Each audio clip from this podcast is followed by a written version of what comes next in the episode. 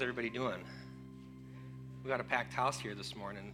Maybe if we got any open spots, you can let someone know between you and your spouse, or maybe squish in a little bit.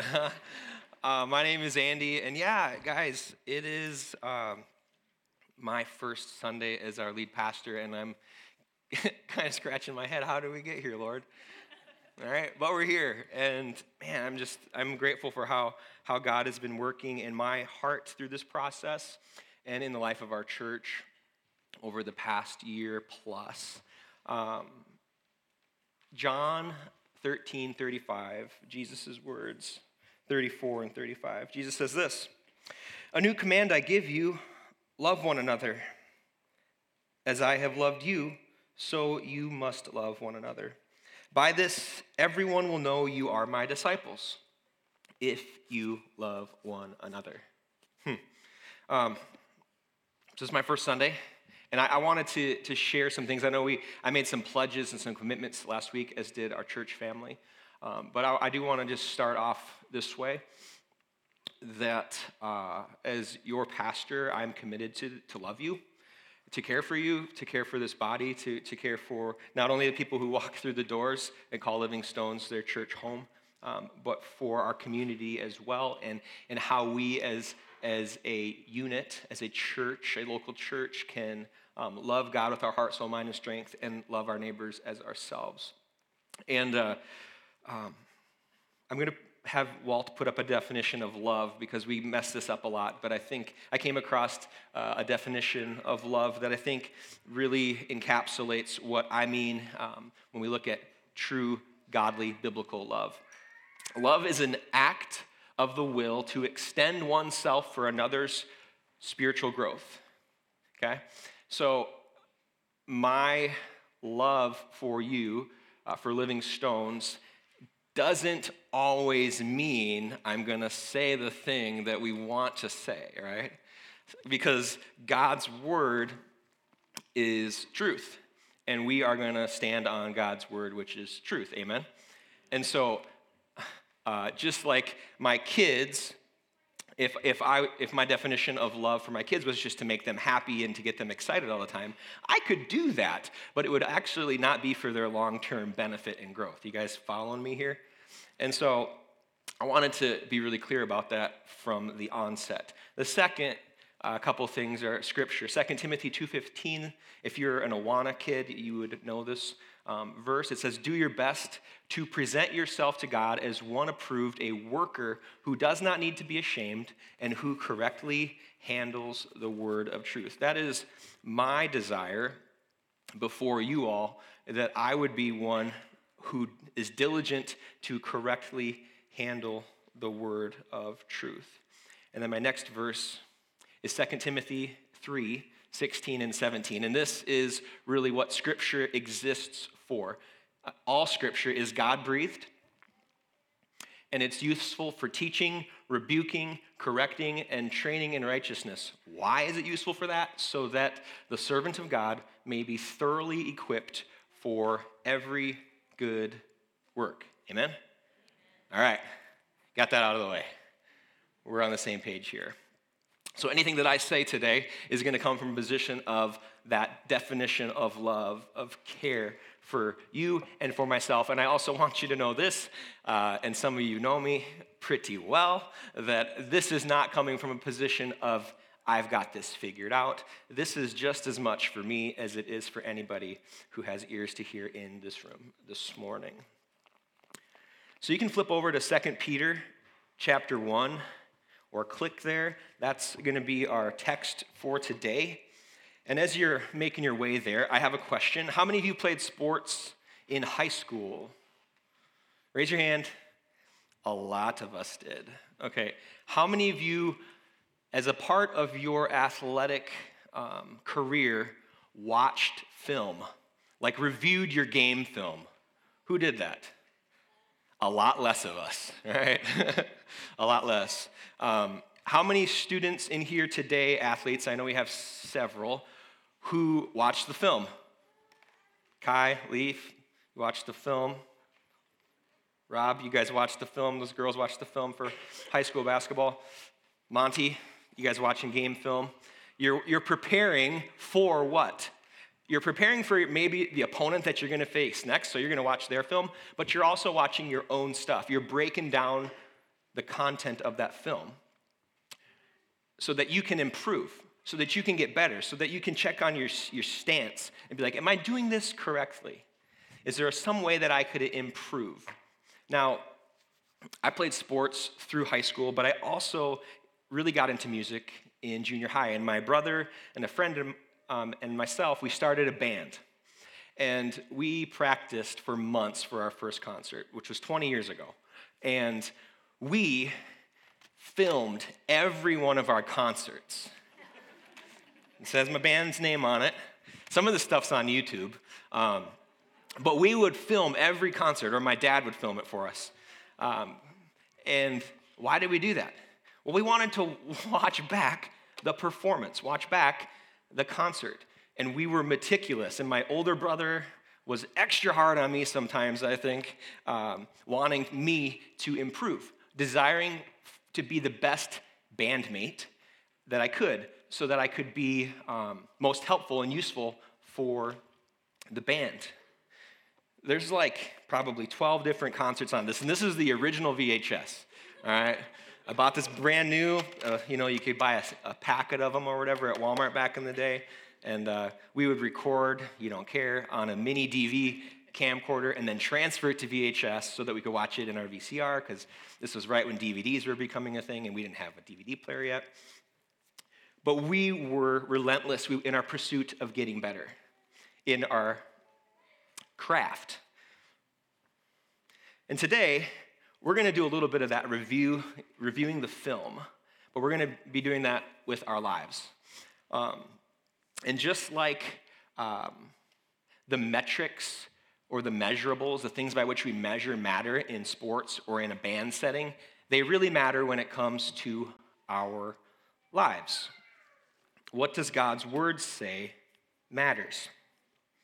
Now, usually we wait till January maybe to do some, a message like this where we look back on our last year, but we're going to do it right now. And maybe next year around Thanksgiving time, maybe I'll teach the same message and we'll see if we've had any personal development, if we've made an effort to improve in our walk with Christ.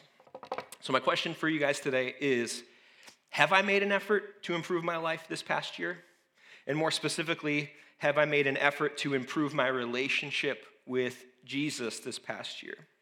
Have I grown in the characteristics and the virtues that matter to him? I'm not saying this to shame anybody or to condemn you. There is grace and there's forgiveness through the cross, and we're going to talk about that here in a little bit as we get into the text. Um, but I want us to think honestly and openly have I made an effort to improve? Or do I find myself kind of just going through the motions of religion?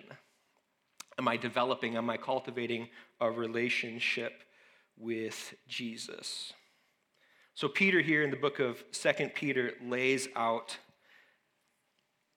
some measurables for us. And we're going to walk through this text starting at verse 3. We're going to go through verse 9.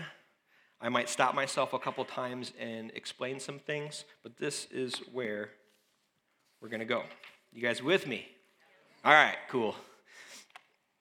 Verse 3 His divine power, God's divine power, has given us everything we need for a godly life through our knowledge of Him who called us by His own glory and goodness.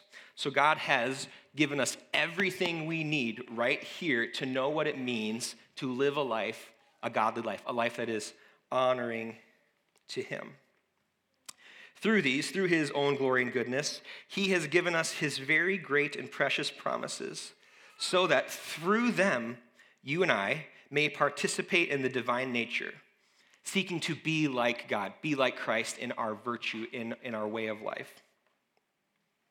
Having escaped the corruption in the world caused by evil desires. For this very reason, make every effort to add to your faith goodness, and to goodness, knowledge, and to knowledge, self control.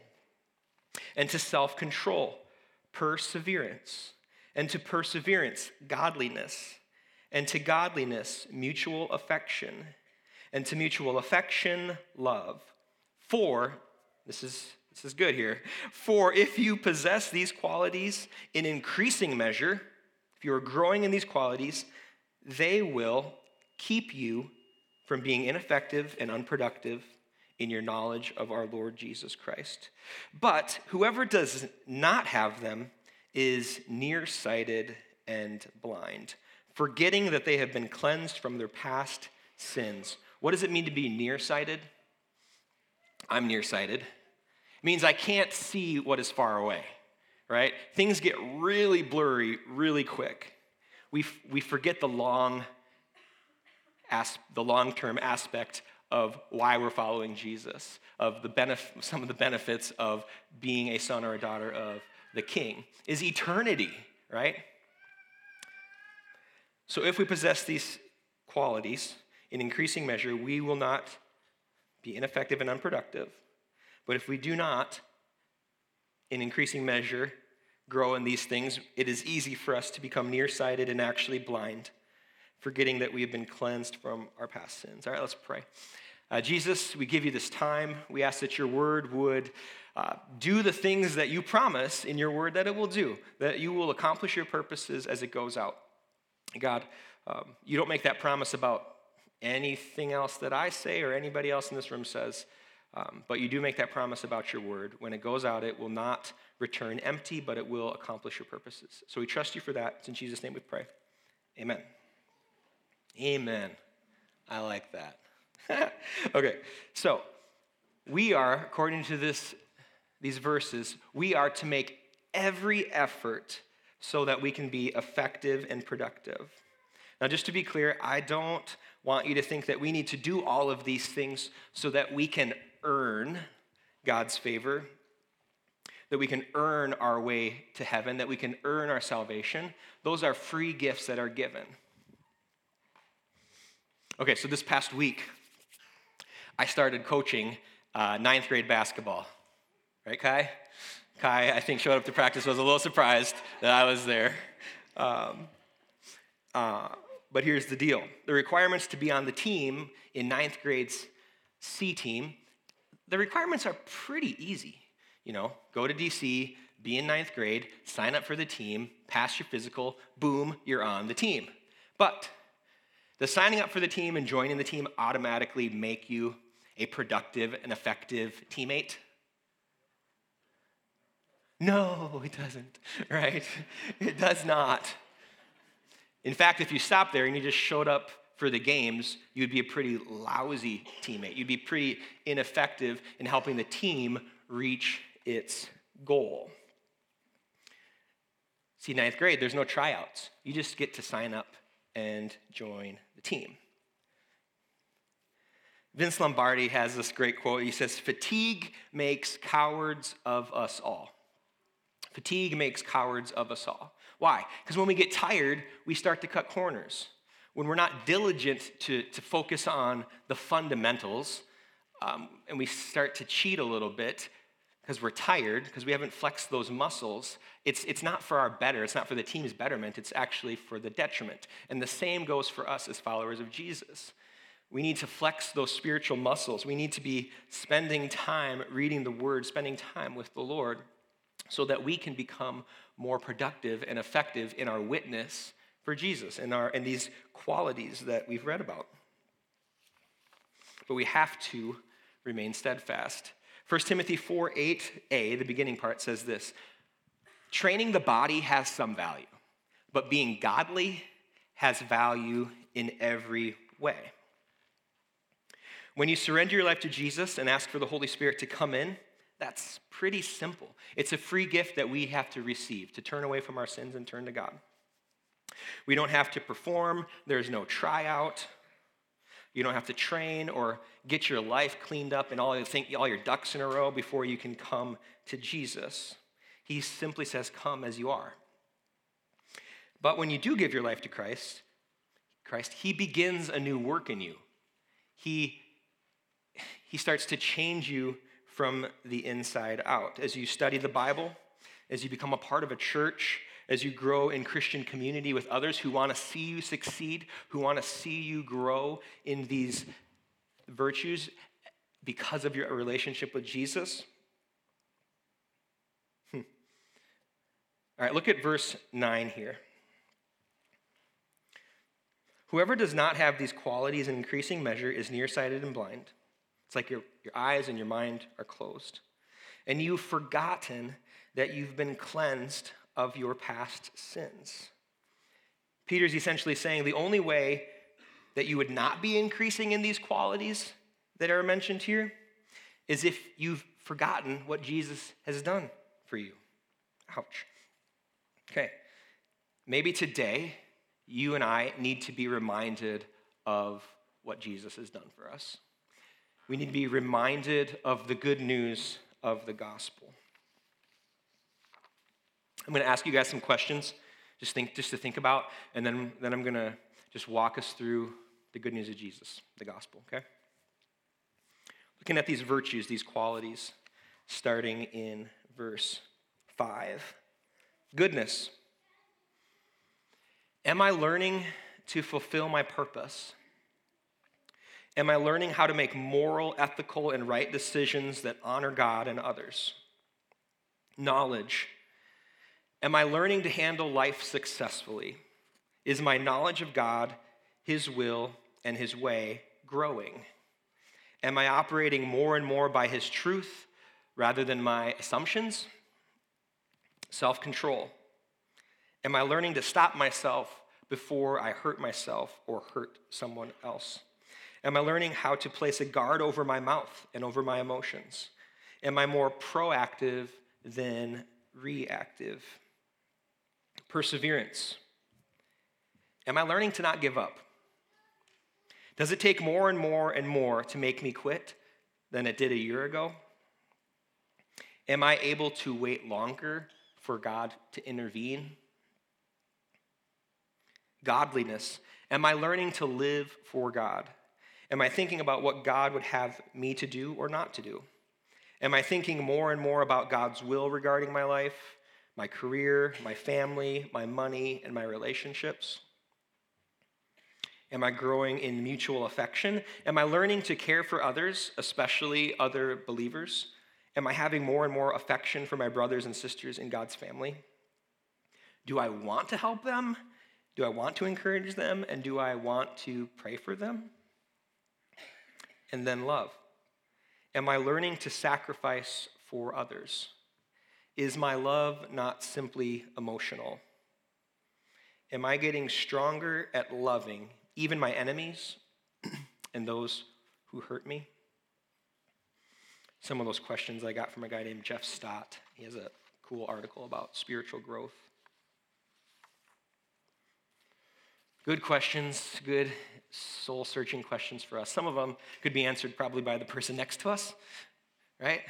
Or maybe in the context of a small group, you could open yourself up. Hey guys, am I growing in this? Have you seen evidence in my life that would um, prove that God is working in my life? All right. Why do we increase in these things? Because we remember what Jesus has done for us. we remember God's love for us, that while we were still sinners, Christ, he died for us. John 3:16, super familiar verse, says this. For God so loved the world that he gave his one and only son, that whoever believes in him shall not perish but have eternal life. That is the good news. Everybody say good news. That is what we need to be reminded of, not just weekly or a couple times a month, but every day. The motivator for my life, the motivator for your life, should be what Jesus has done for you and for me. Like I said, while we were still in our sin, when there was when God knew there was no other rescue plan available, there was no works-based righteousness that would ever earn our way to a right relationship, a restored relationship with God, God intervened and he sent Jesus. I'm so excited. Side note, uh, we're, we're kicking off our Advent season this next Sunday. We're doing a series called Make Room. What does it mean to make room in our life for the gospel, for others, for our enemies, and so on? Um, I'm super excited about that, and I'd like to invite you to come back um, for that.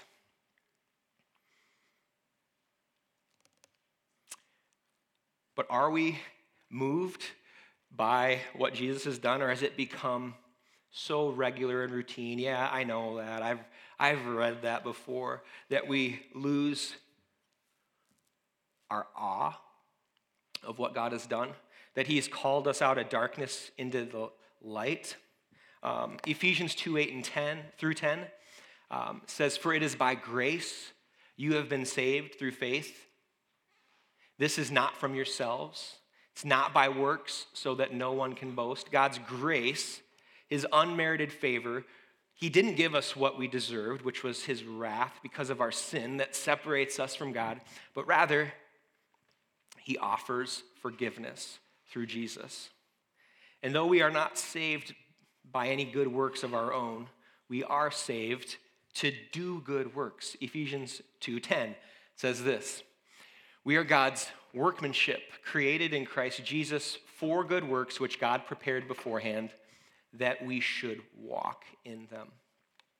You see, when you place your faith in Jesus and you surrender your life to Him, and he deposits within you the Holy Spirit, he begins to change you and I from the inside out. And these virtues that, we li- that are listed here in 2 Peter start to be cultivated in our life.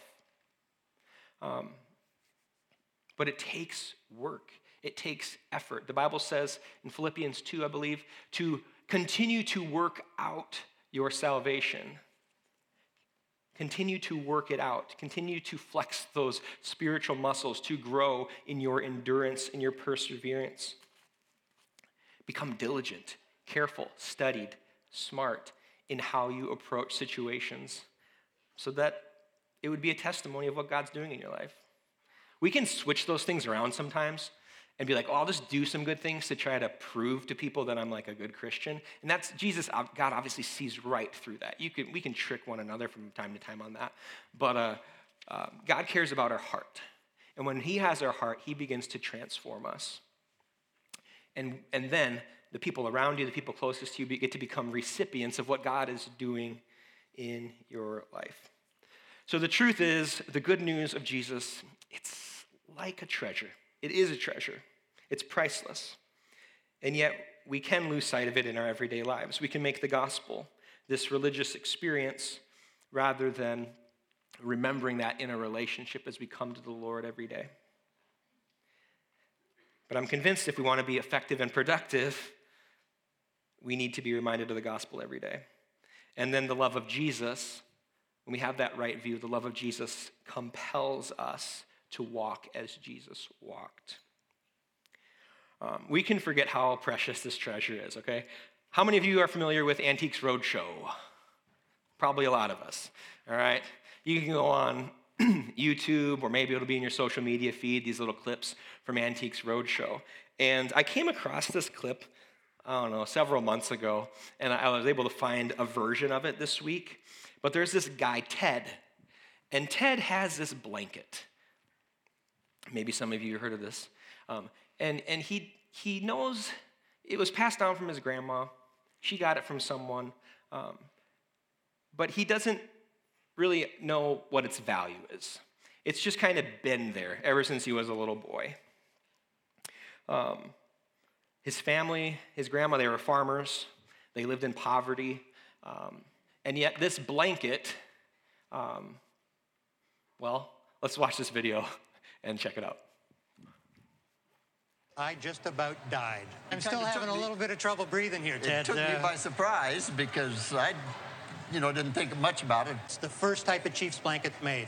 These were made in about 1840 to 1860, and it's called a Ute first phase. A Ute? A Ute first phase wearing blanket. A Ute Chiefs first wearing phase blanket. wearing blanket. But it's. Navajo made. They were made for Ute Chiefs and they were very, very valuable at the time. This is sort of this is Navajo weaving in its purest form. The condition of this is unbelievable. Extraordinary piece of art.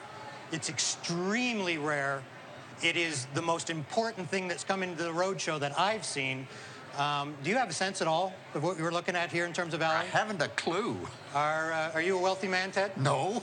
Well, sir, um, I'm, I'm still a little nervous here, I have to tell you. Uh, on a really bad day, this textile would be worth $350,000.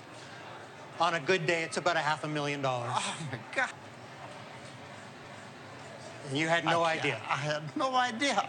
I was just laying on the back of a chair. Well, sir, you have a national treasure. Wow. A national treasure. Gee.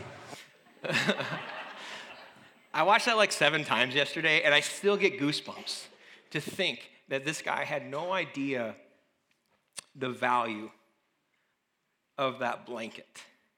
And yet we carry with us the greatest treasure of all the gospel. We should be just as blown away as Ted. And here's the deal that's from 2001. Um, that blanket was, was purchased. Um, it's in the Detroit Art Institute. It's been recently appraised, and its value is over $2 million. Just, it's a blanket. We carry with us the greatest treasure.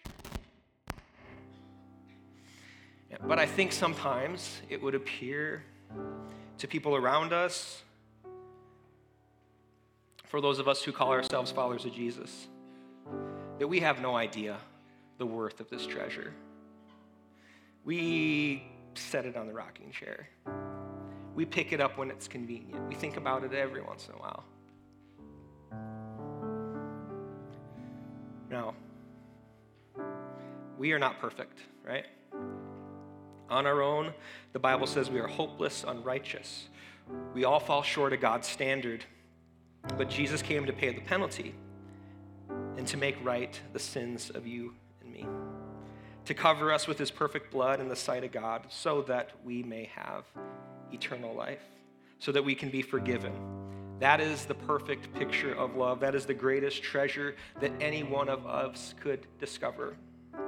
And it changes everything for us. So, in light of that, are we making an effort? Are we making every effort, as Peter says, to add to our faith, to grow, to cultivate goodness, knowledge, self control, perseverance, godliness, mutual affection, and love? Something to think about. Let's pray. Lord God, we thank you for this morning. God, we give you thanks. We give you praise for while we were running away from you in rebellion, Christ died for us. Paid the penalty for our sins once and for all, so that whoever believes, whoever calls on your name will be saved. God, and then you just call us to walk with you to walk in the good works that you have prepared in advance for us. Lord, help us to cultivate our relationship with you. And may we surround ourselves with people who encourage us, who don't shame us or guilt us, but remind us of your love, which is the catalyst for transformation and change in our lives. Lord, we thank you. We praise you. It's in Jesus' name we pray.